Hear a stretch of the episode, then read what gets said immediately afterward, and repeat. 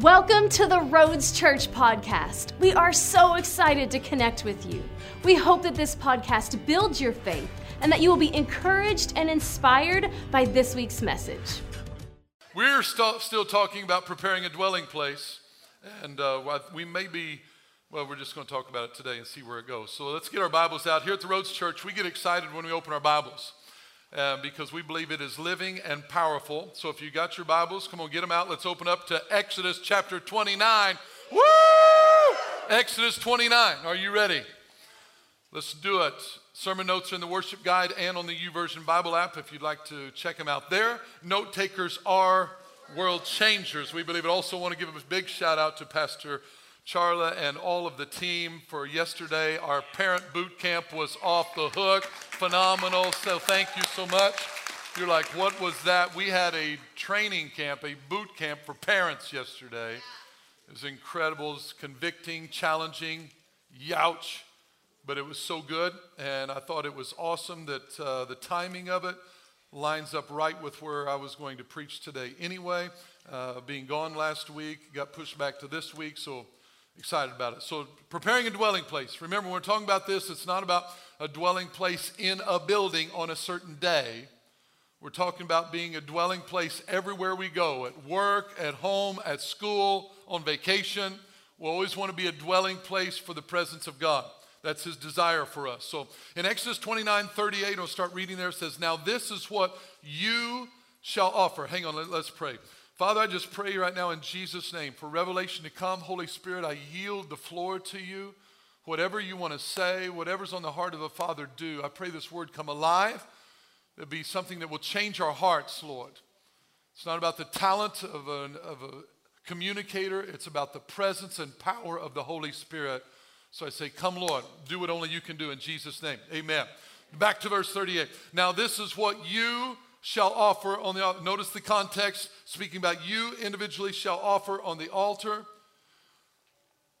two lambs of the first year, day by day, continually. Talking about preparing a dwelling place, we've mentioned three things. And if you haven't watched this, your first time here, man, go back on YouTube. There are 25 episodes on preparing a dwelling place that you can catch up on. I'm not sure how many. Three things, though, we're talking about. Number one, you shall offer an offering. We're to offer our whole, whole, whole hearts in worship to Jesus. Number two, sacrifice. Being a place for Jesus is going to involve denying ourselves, taking up our cross, and being a living sacrifice for Jesus. He's the one that matters. Third, you do this continually. It's talking about consistency, about being steadfast, immovable, and always abounding. So, these three things we've talked about being an offering, uh, living a life of sacrifice, and being consistent. We just keep doing it over and over and over. One minister said that the power is in consistency, or in consistency lies the power, I think is how they phrased it. Some of the greatest victories you will have in your life is because you were just consistent. You just kept showing up, you kept doing it, you kept being available. God's going to honor that. So, those are the three that we talked about. I want to add a fourth today. I want to add a fourth. So, let's jump down to verse 42. We read through 39 through 41 already, talked about that. It's really good. Talks about the lamb and the oil and the flour and the wine. All of that represents Jesus, represents the cross, represents communion. It's really good, represents the Holy Spirit, but we've already talked about it. Verse 42. Here's what I want to add the fourth one today. So we have offering, sacrifice, consistency, Verse 42 This shall be a continual burnt offering throughout your generations at the door of the tabernacle of meeting before the Lord, where I will meet you to speak with you. So notice something happens. The context changes here from something you shall offer to something bigger than us individually. It says, This shall be a continual burnt offering throughout your generations. It goes from something I shall do to something bigger than me. That's one of the core values of the Roads Church is that we're building his kingdom. It's bigger than us. It's not about us, it's about him. And so this is what the, the context moves to. He says, continual burnt offerings throughout your generations. Now, the word continual is the same Hebrew word that we saw in verse 38, where it says continually. It means constantly, regularly, perpetually, never stopping. So the first part is this is what you shall offer. It was talking particularly to me or you individually, say, you never stop. Be consistent, be continual, be perpetual. You never stop. So it's about me being consistent and continuing with it. But in this one, it says continually throughout your generation. The context changes from me being consistent to understanding that it's not just about me, it needs to continue from me on to someone else. So the message here is God saying, Hey, Chad, I want you to be consistent, yes, but don't forget, I also want you to make sure and pass it on to somebody after you. And this is the part that we're going to add. The fourth one is continuation. Somebody say continuation. It doesn't stop with us. It doesn't stop with me. It goes on past me. And notice what it says this shall be a continual burnt offering throughout your generations. The word generation just means lineage or family line, right? So it's talking about your descendants. This shall be a continual burnt offering. In other words, this shall be a lifestyle, a way of life throughout your family line or your heritage. Now, the word throughout is really cool because the word throughout in the Hebrew is a word that means to, towards, to the point, or toward a goal. And when I read this, it kind of jumped out at me. And I'm like, well, Lord, what are you, what are you saying here? And here's what I believe the message from God to the people is that passing down to our children a relationship with the Heavenly Father, His Son Jesus Christ, and the Holy Spirit is the goal. Like throughout your generations, what he's saying is listen, this whole thing, the goal is to point towards, shoot at, giving it to the generations that come after you. So here's what I felt like he was reminding that the goal is to reach the nations by going throughout the generations. So the goal was not to reach the nations at the expense of the generations. Here's what I mean by that is some people might say, well, I'm called to the nations, I'm called to preach the gospel, I'm called to build the kingdom of God, and not focus on the generations after you. It's not an either or, it's a both and. See, how we're going to build the kingdom of God is not by reaching all of them, it starts with reaching those in my house to give them the gospel, give them the message. My greatest responsibility is not to you all, it is to my five. He says, throughout the generations, I, I have to take a posture, I would give up all of you if it meant saving my five. I'm not to build the kingdom through more campuses and churches and focus on all of that and forget about the generations that come through my own household. This is what God is saying. He said, It's not about you, it's bigger than you. You got to pass it along to the next generation. It has to be intentional and it will not be easy. So I want to speak to this for just a moment. Proverbs chapter 22, verse 6. You can turn there if you'd like. Proverbs 22 6, it's a popular scripture. It says this train up, everybody say train up, a child in the way, the way he or she should go, and when he or she is old, they will not depart from it. Mm. Train up a child in the way.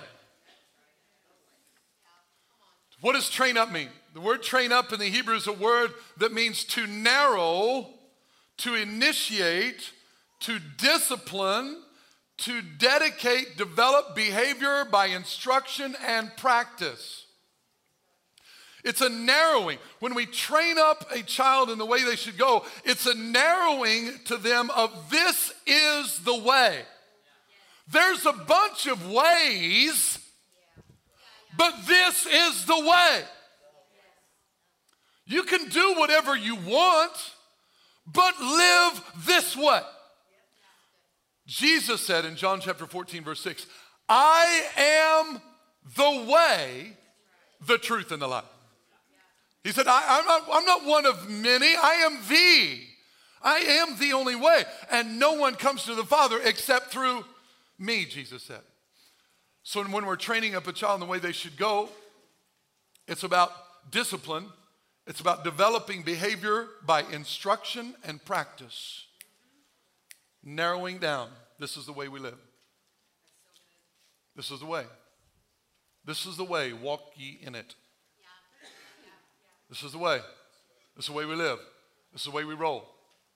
This is how, this is how Jesus says to live. This is what the Bible says. This is the way. When you're telling, why do we do that? Because this is what the Bible says.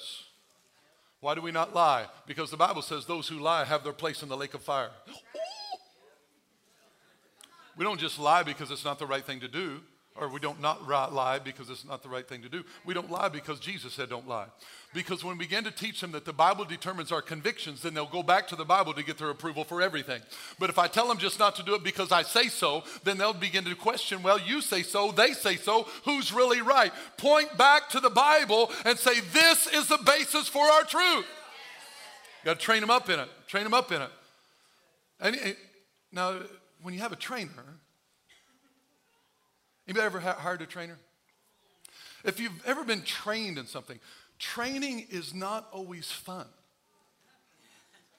It, the, the definition there in the Hebrew says discipline. Discipline. So when, you, when you're training for something, you have to do things differently. If you're training like physical exercise, you're training to run, if you're training to do, you can't just eat whatever you want to eat if you want to achieve these goals. You can't just do what you want to do when you want to do it. A trainer challenges you. If you hire a trainer, a trainer's going to tell you some things you don't want to hear. A trainer's going to make you, a good trainer never asks this question to you What do we feel like doing today? If that's what your trainer says to you, fire them, they're stealing your money. You, I don't want a trainer that's going to ask me what I feel like doing. I feel like going back to bed. I hired a trainer one time and uh, hired him one day. This was back before cell phones. And I was, I was living up north, and uh, he was, my goal was to do something. I'm just going to leave it at that. And so I hired this guy. I said, help me, help me get there. He's like, oh, I can get you there. I'm like, okay, awesome. All right, we'll start tomorrow. I said, All right, we'll start tomorrow. I, didn't know what that meant. I'm in my bed, sound asleep. Five o'clock in the morning. No caller ID. There's no such thing. Phone's ring. No answer machine. It's going to ring until you pick it up. So, so I pick it up and I went, hello. And the voice on the other end goes, You up? I can't say what I said. I was not serving Jesus at the time. Let's just say I said no. Why, no, thank you, I am not. No, I said no. And I said, Who is this? And he said, This is so and so. I mean, get up, get out of bed. We got to do this. I want you to meet me here. You got 15 minutes to get there. Click. What? I didn't like it, but I had a goal. When you're training someone to do something, don't think your responsibility is to ask for their repro- approval.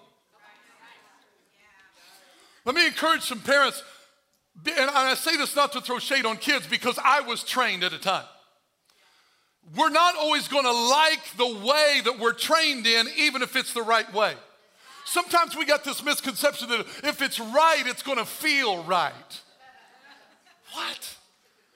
Sometimes we're going to be trained and it's not going to be popular. Sometimes we're going to be trained in ways that not everybody approves of. This is why people say, well, well, everybody else is doing it. Well, are they training for what we're training for? We're trying to get results that not everybody's going to get by doing things that not everybody's willing to do. That's what training involves. But sometimes you're not going to like it. I remember my dad, he was, he was here this morning, so this, the story popped in my mind whenever I saw him. I remember my dad, when I was young, was he was a stickler on church attendance. And uh, I wasn't a big fan of that rule. And so I'm playing sports, and no matter what I'm playing, he was always coming to get me. If it's Wednesday night, he's there to get me. And I remember my freshman year, I had a brand new coach in our school he, did, he was new to the community, didn't know us very well, and I'm just a green freshman. And uh, we had practice on Wednesday night. It was going to be from 6 to 8. And I knew when he said that, I was like, oh no. but I just kept it to myself. I thought, well, let's just see. So I go to practice, going, and I'm looking up the clock. I'm glancing at the clock. I'm thinking it's about 6:40, and all of a sudden the gym door opens up, and in steps my dad. I saw him. I just kept shooting. I kept looking. I'm on the other end of the gym. And the coach, who was new, walks over to my dad and he says, Can I help you? He said, Yeah, I'm Chad's dad. I'm here to get him. He said, Well, practice isn't over yet. He said, It is for Chad.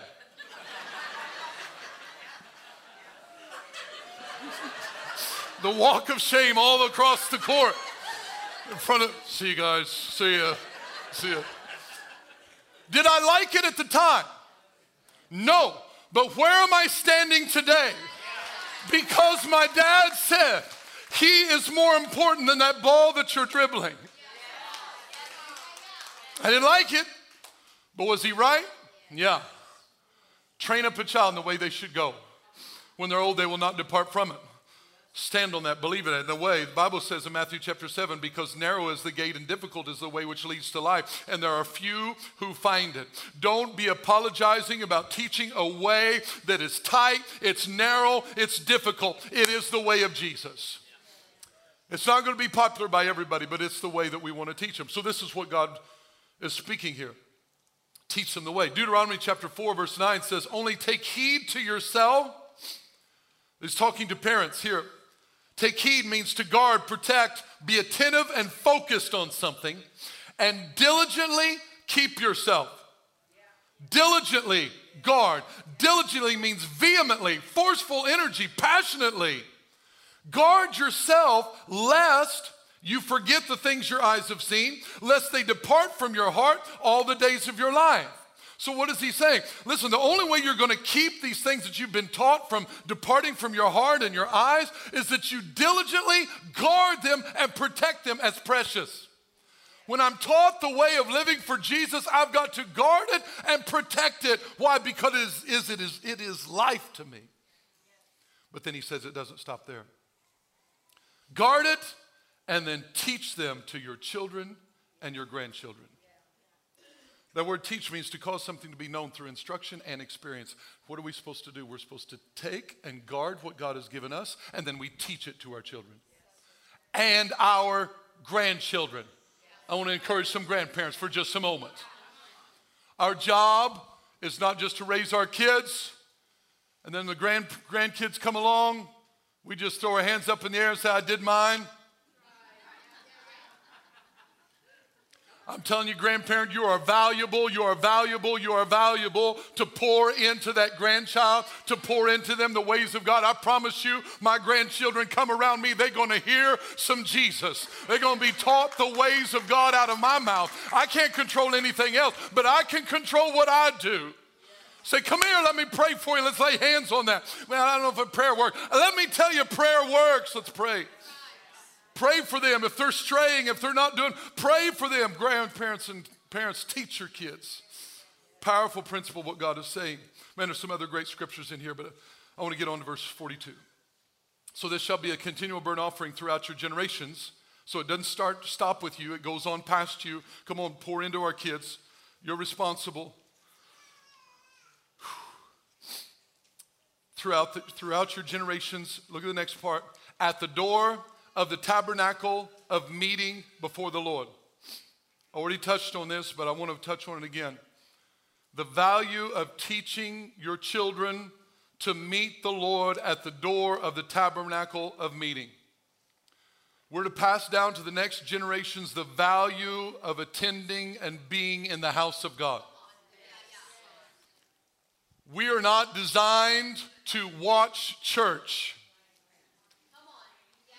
I am thankful for the technology for when we're ill or we're not able to come or we're traveling or whatever. I am thankful for the opportunity to reach through that camera to our E Roads family and minister. But I'm saying your goal in life should not be to teach your kids that we watch it on the screen and while we're doing other things. Get into the house of God, attend the house of God. It doesn't have to be this one, but get in the house of God.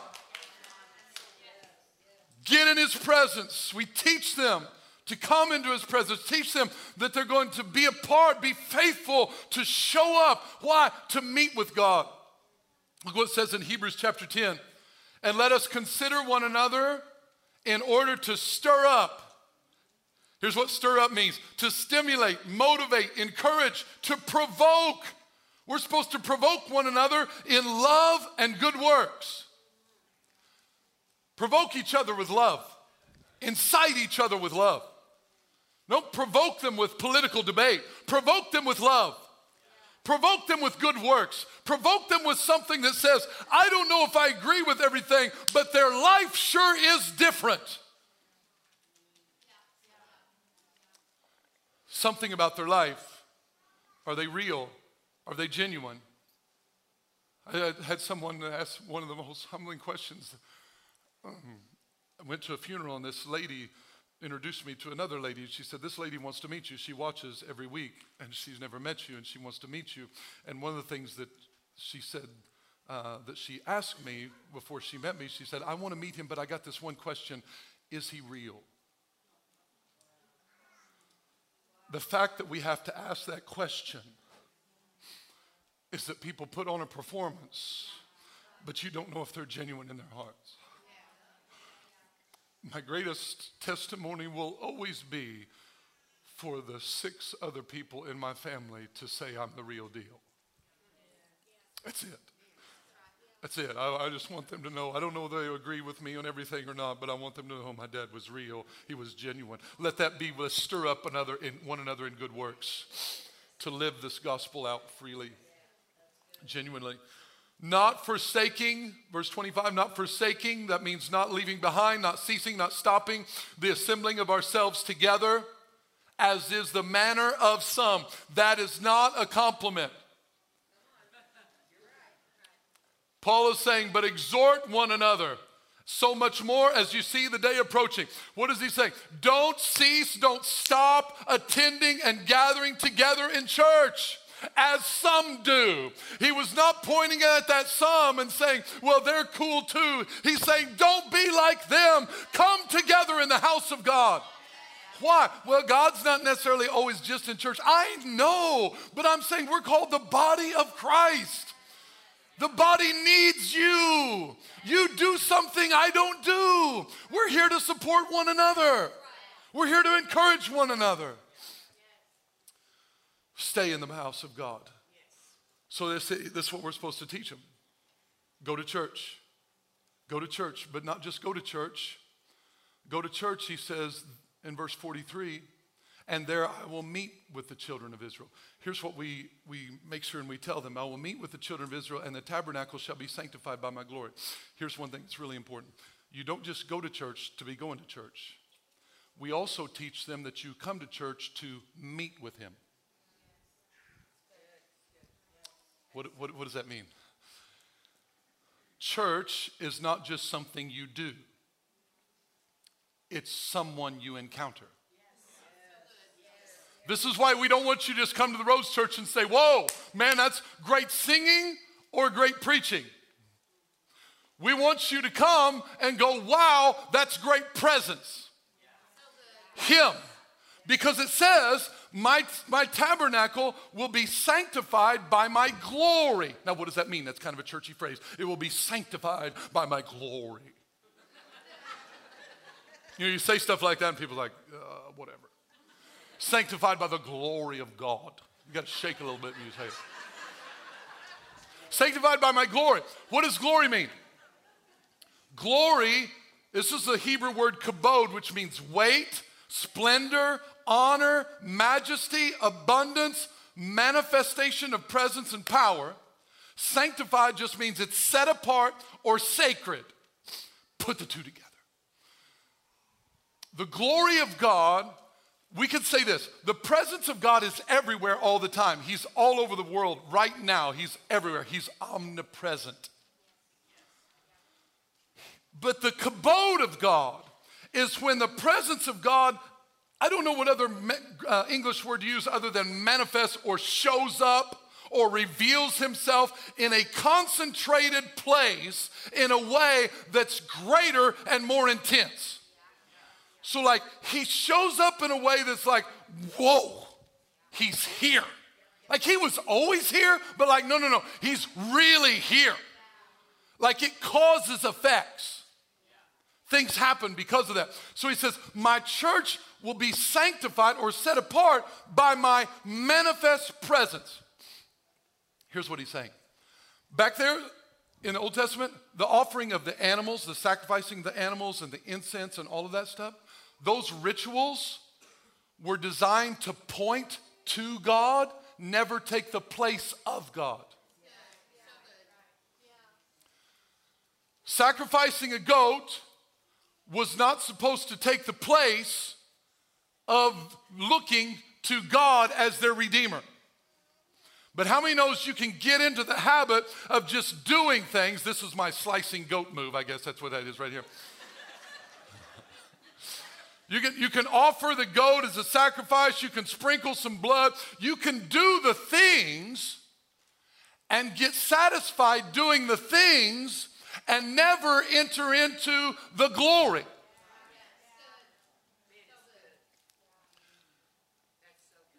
Does it happen today?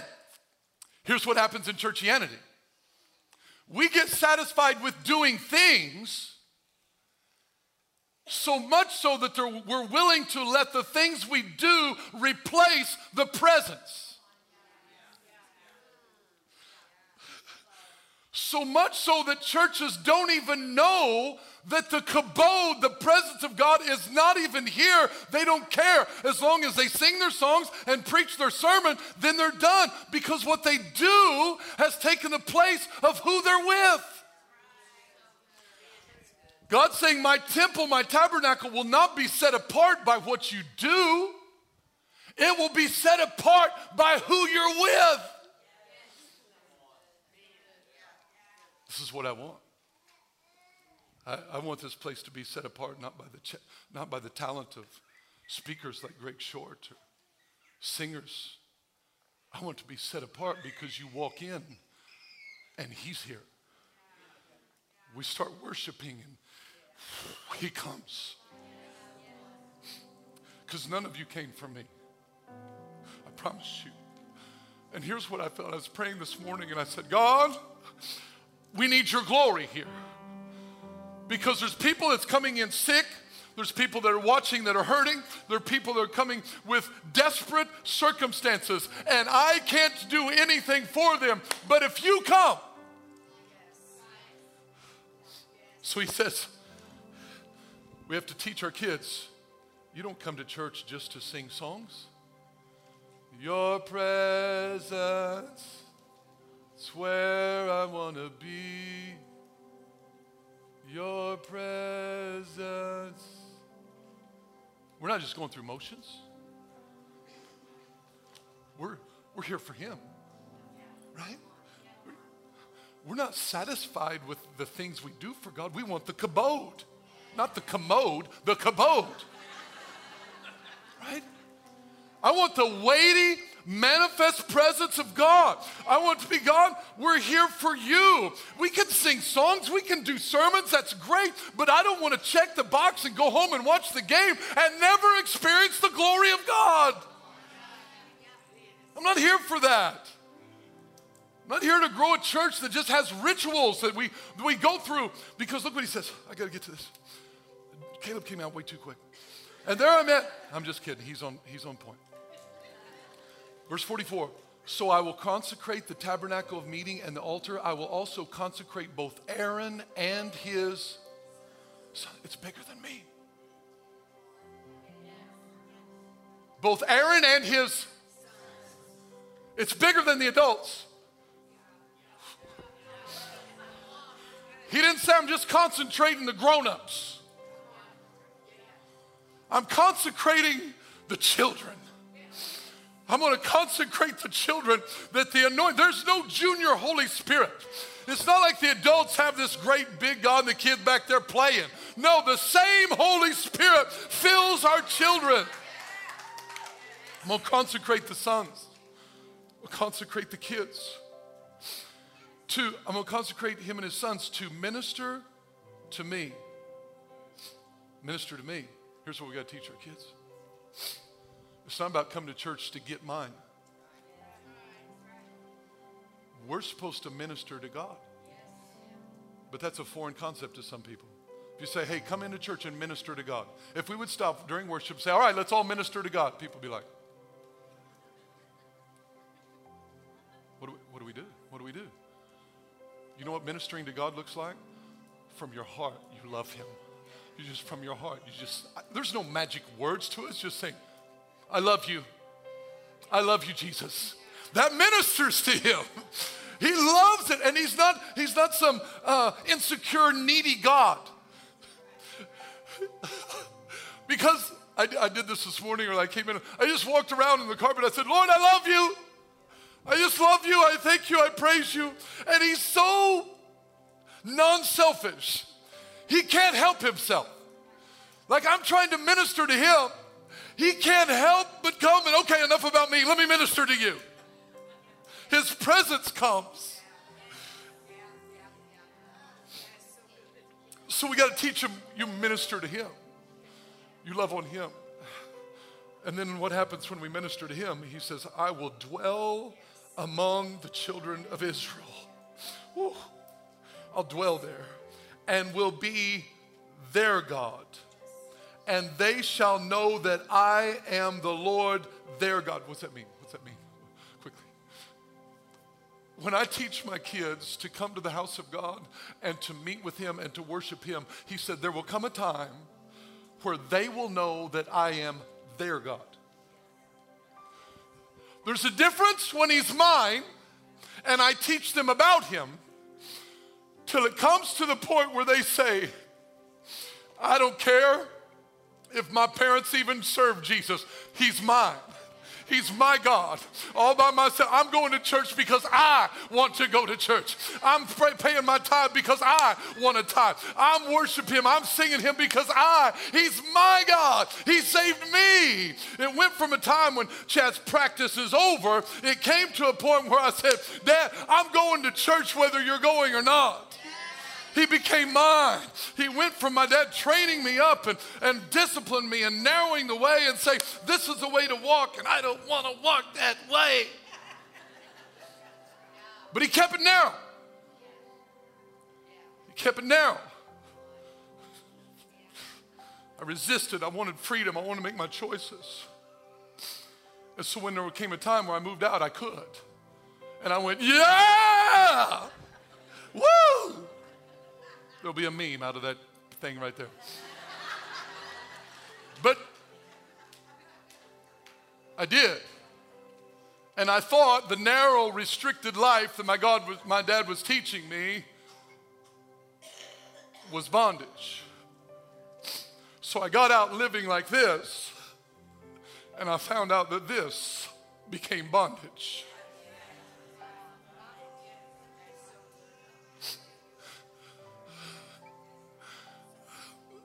God was reminding me of my heritage this week, and He had me write it down. We'll go through it quickly. My spiritual heritage started at the Northside Baptist Church in Grayville, Illinois. It's a wee little boy. From there, I went to the First Baptist Church in Albion, Illinois.